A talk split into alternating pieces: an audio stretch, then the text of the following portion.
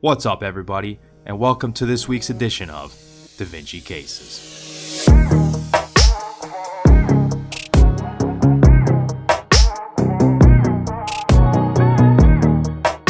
Right, so the way this works is we've got a clinical case followed by a board style question.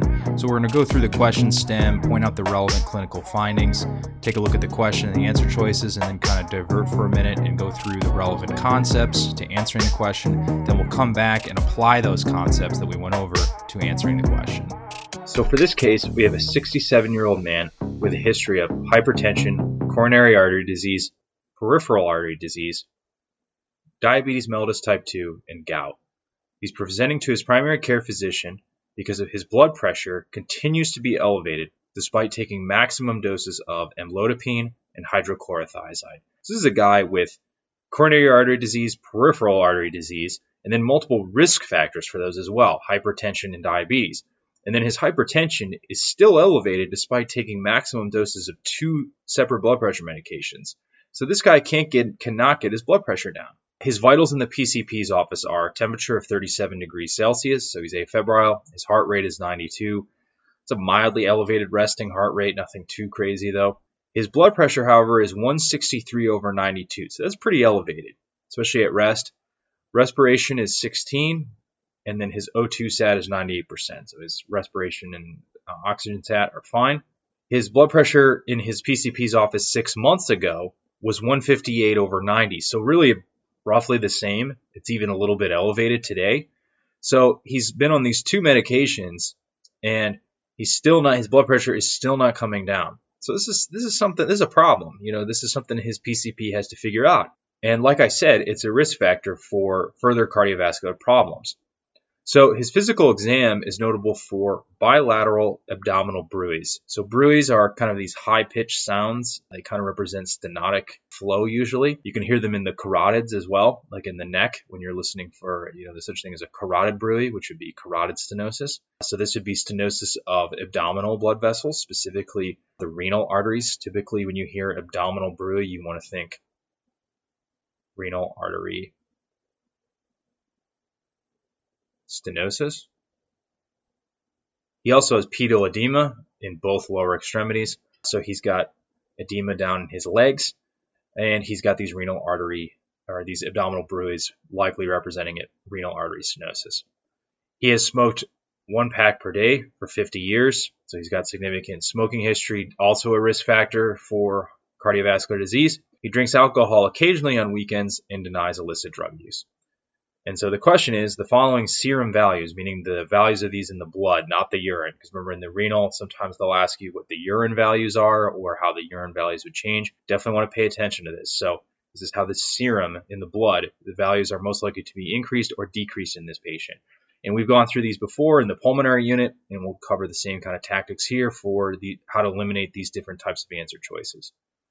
But first, we got to summarize like we always do. This is an elderly man with a history of coronary and peripheral artery disease with multiple cardiovascular risk factors, hypertension, diabetes, and smoking. He has persistent hypertension despite maximum doses of two medications. He has bilateral uh, abdominal bruits on exams, which suggests renal artery stenosis, and then he has bilateral pedal edema, which suggests volume overload. So the thing is, when you think about volume overload, you know, obviously, a number of things can cause that. It can be venous insufficiency, it can be heart failure, now, the thing about there's no history of him having venous insufficiency that's at least mentioned. He does have these risk factors for cardiovascular disease, but there's no mention of having heart failure. He also doesn't have any other symptoms of heart failure. He doesn't have fatigue. He doesn't have shortness of breath, those types of things. He doesn't have any kind of S3 on exam or anything like that that would indicate heart failure, no history of heart failure. Overall, the what I would say the likely clinical picture here is we have a patient that most likely has bilateral renal artery stenosis because we hear that bruit on both sides leading to renal failure because renal failure can also cause you to have volume overload because the remember the kidney's job is to filter and excrete uh, urine. So it's filter the blood and excrete urine. And also also the major job is to regulate fluid balance electrolyte balance and blood pressure. Those are all other major jobs of the kidneys. And so if the kidneys fail they are not going to adequately regulate electrolyte levels and they're not going to regulate volume level or blood level or fluid level. And so you can get fluid overload with renal failure. And that's how you get edema in the legs. Alright, guys, we're going to take a quick break from the case right now to let you know that Da Vinci Cases is brought to you by Da Vinci Academy, which provides online video courses for the medical basic sciences. These courses are taught using a variety of teaching methods, including bullet point outlines, diagrams, radiology images, and chalk talks to explain the fundamental concepts. We then teach the application of those concepts to numerous clinical pearls that are frequently tested on medical school exams and the USMLE. Our video courses are available on our website, dviacademy.com, as monthly subscriptions starting at $9.99 per month. Each video course has a corresponding outline format textbook as well. You can find the link to our website in the description below. Also, be sure to use the discount code DC20 to receive 20% off any of our video courses. Now back to the case. Just to rem- remind you here, this is actually a posterior view. So you have the aorta here, and then you have the renal arteries, which are coming off here and here. And so if you have stenosis, meaning if we do a cross section here and you have stenosis, now a number of things can cause stenosis. In this patient, it's atherosclerosis. You can also have uh, fibromuscular dysplasia, which is kind of a genetic disorder that can cause it as well. It's bilateral, so you're, you know, it's just like stenosis anywhere. So you're limiting blood flow to the kidneys by on both sides. So remember, if you lose one kidney, the other kidney can help compensate. But if you lose both, that's when you can get renal failure. And then as a result of that, you know, there's two lab values you look at to measure these are both answer choices to measure renal function creatinine and BUN, or blood urea nitrogen. And remember, these are the serum levels of this, not the urine. So remember, the kidney's job is to filter these and excrete them. So if the kidney is inefficiently working or failing and not, what do you think is going to happen to these? Are they going to go up or are they going to go down? Well, if they're not effectively excreting these, this is the creatinine is going to go up and the serum BUN is going to go up. And so as a result of that, you'll have increased levels of those when you do your basic metabolic panel. So the other aspect to this is we've got to understand how this contributes to his blood pressure as well. And so you got to review the renin angiotensin aldosterone axis. And this is just a very simplistic diagram that shows all the major players, you know, the kidney, the liver, the lungs, blood vessels, adrenal gland. So you start out where you have decreased effective circulating volume. Now there can be a number of things that can cause this. It can be loss of fluid, it can be renal artery stenosis, all types of things. Either way, that stimulates the kidney to release renin. And renin goes on to catalyze the conversion of angiotensinogen, which is produced by the liver, into, into a molecule called angiotensin 1, which is then converted by an enzyme in the lung vasculature called ang- angiotensin converting enzyme, or ACE, and is converted into angiotensin 2, which is the more biologically active molecule, which one acts on the blood vessels to cause vasoconstriction, which can lead to elevation of blood pressure if this is prolonged over a long period of time. It also, angiotensin 2 also goes to the adrenal gland and stimulates the release of aldosterone. Aldosterone travels to the kidney, specifically the distal convoluted tubule in the nephron, and stimulates sodium reabsorption and kidney secretion. So you're going to have increased sodium in the blood and then loss of potassium from the blood. So increased potassium in the urine, decreased sodium in the urine. And so in this patient, renal artery stenosis, obviously as I showed you, will lead to decreased effective circulating volume or decreased perfusion of the kidney vasculature. That's going to trigger the release of renin. You're going to have increased renin, increased angiotensin, increased angiotensin II. As a result of that, prolonged increased vasoconstriction. And remember, renal artery stenosis, it doesn't turn on and off. It doesn't go away. It, it's if anything, it's getting worse over time. So this is prolonged elevation of angiotensin II, prolonged activation of the ren- renin angiotensin aldosterone axis. So prolonged vasoconstriction.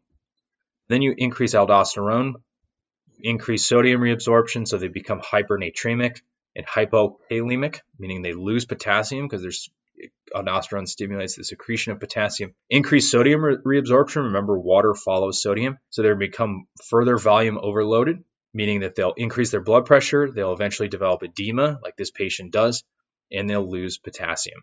What ends up happening over time, because you have prolonged decreased perfusion to the kidneys, you end up with renal failure.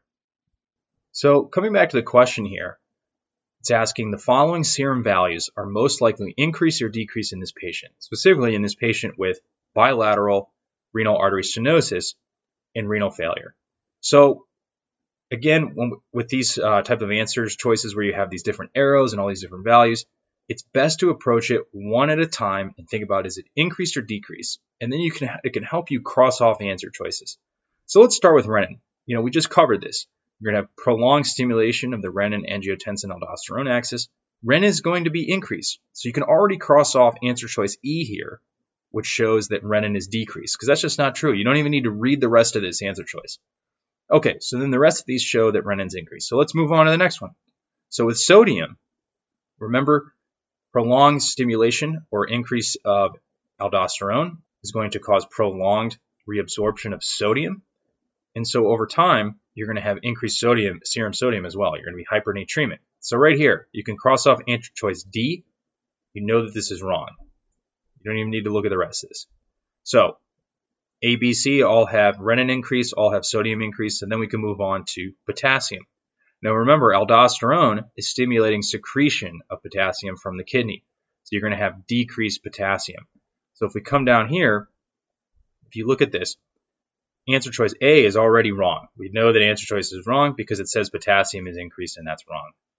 Come down to B and C, they say potassium is decreased. So right now, there's no difference between answer choice B and C. And then we get to creatinine. We know creatinine, remember we talked about this, creatinine is a marker of kidney function how well the kidney is efficiently filtering creatinine and secreting it. If it's not working efficiently, you're going to have have elevated creatinine because it's not effectively getting filtered out of the blood, and so you're going to have increased serum creatinine. Both answer choice B and C have that as well. So we can move on to the last one here, BUN. Again, blood urea nitrogen. Remember, this is also a marker of kidney function. If the kidney's aren't working efficiently, it's not going to filter and excrete it, so it's going to build up in the blood. It will also be increased so then we can cross out answer choice C, and that leaves us with answer choice B is the correct answer. So in a patient with bilateral renal artery stenosis and renal failure with persistent hypertension is going to have increased renin, increased sodium, decreased potassium, increased creatinine, and increased BUN. And remember, the reason he has refractory hypertension is because you're because he is constantly stimulating the renin angiotensin aldosterone axis he is constantly stimulating vasoconstriction of the arteries via angiotensin. And so that's why his blood pressure is very difficult to treat, even with maxing out the dose of two different agents. All right, that's all I have for you this time.